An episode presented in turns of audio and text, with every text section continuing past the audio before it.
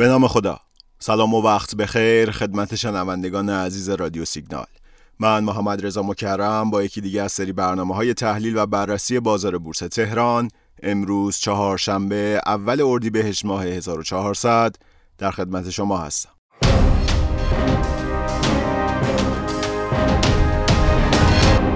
خب اتفاقات سیاسی که تو این چند روزه داره میفته چشمانداز نسبتاً روشن سیاسی رو ایجاد کرده.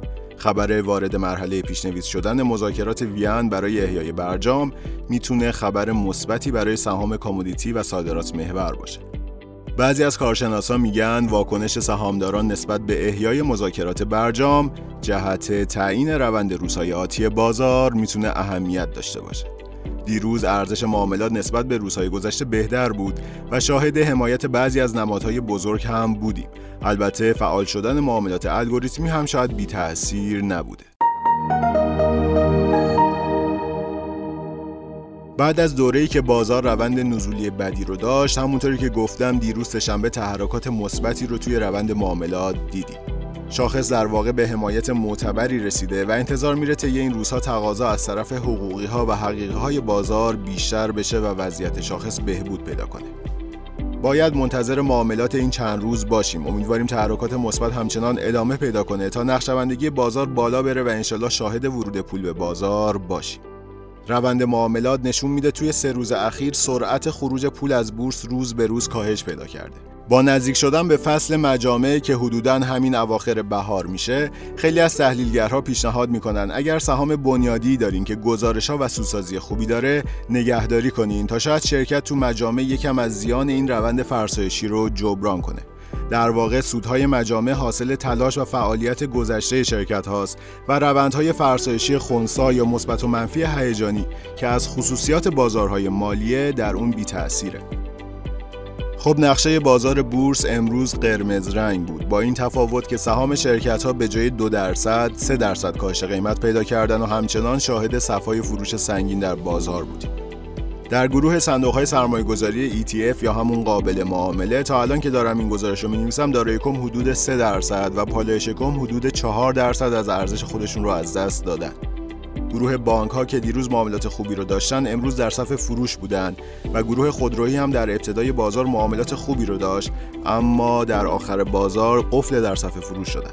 در پایان معاملات امروز حدود 16 نماد یعنی کمتر از 3% از نمادهای بازار در صف خرید بودن و چیزی حدود 451 نماد یعنی 68% نمادهای بازار در صف فروش بودن.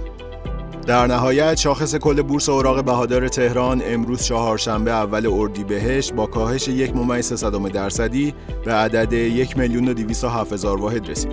شاخص کل هموزن هم 0.37% کاهش داشت و به عدد 430,000 واحد رسید.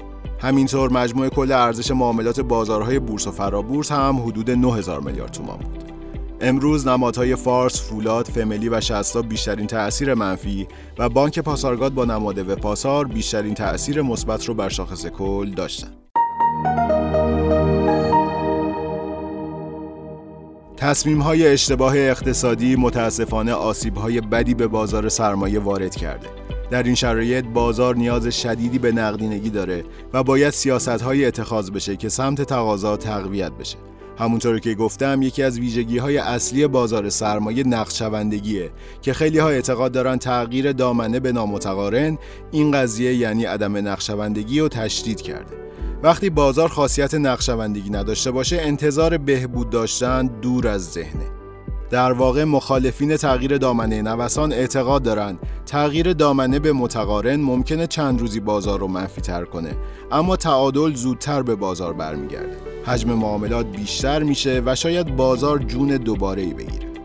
لازمه بگم امروز هم قانون تغییر دامنه نوسان به مثبت 6 و منفی 3 اجرایی شد و ظاهراً قراره تا آخر اردیبهشت به همین روال باشه و سازمان در خصوص تغییر به صورت تدریجی تصمیم میگیره.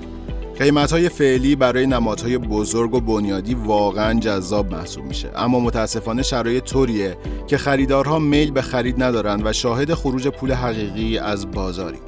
اما چیزی که در واقع اکثر تحلیلگرها بهش اعتقاد دارن شرایط مناسب بورس برای سرمایه‌گذاری بلند مدته و معتقدن سرمایه‌گذارها میتونن بازدهی معقولی رو در بلند مدت کسب کنن. از لحاظ تکنیکالی همونطوری که توی پادکست قبلی هم گفتم، خیلی از نمادهای شاخص‌ساز مثل خسابا، خودرو و شطران نزدیک حمایت‌های بسیار معتبر خودشون هستند و اگر قرار به برگشتن و تغییر روند باشه، باید توی همین روزهای آتی این اتفاق بیفته. برای شاخص کل حدود 1,200,000 با تلرانس 10,000 واحد بالا یا پایین حمایت بسیار مهمی هست که باید ببینیم رفتار بازار با این حمایت چطور خواهد بود. خب چند تا خبر مهم امروز رو هم براتون میخونم و در پایان ازتون خداحافظی میکنم.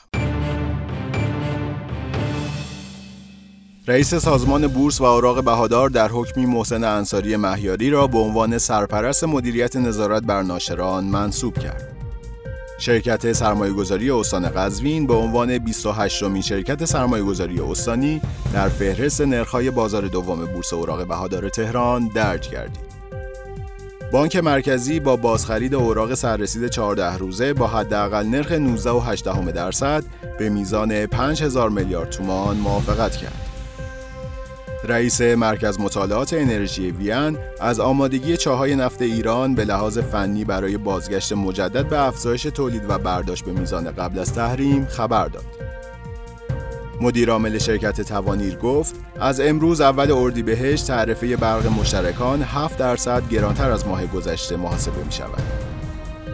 رئیس کمیسیون اقتصاد سلامت اتاق بازرگانی گفت هزینه هر کدام از واکسن‌ها که به کمک بخش خصوصی وارد می‌شود بین 200 تا 250,000 تومان است. خیلی ممنون و متشکرم که امروز هم شنونده پادکست رادیو سیگنال بودید. امیدوارم هر کجا که هستید سلامت باشید. روزتون خوش. خدا نگهدار.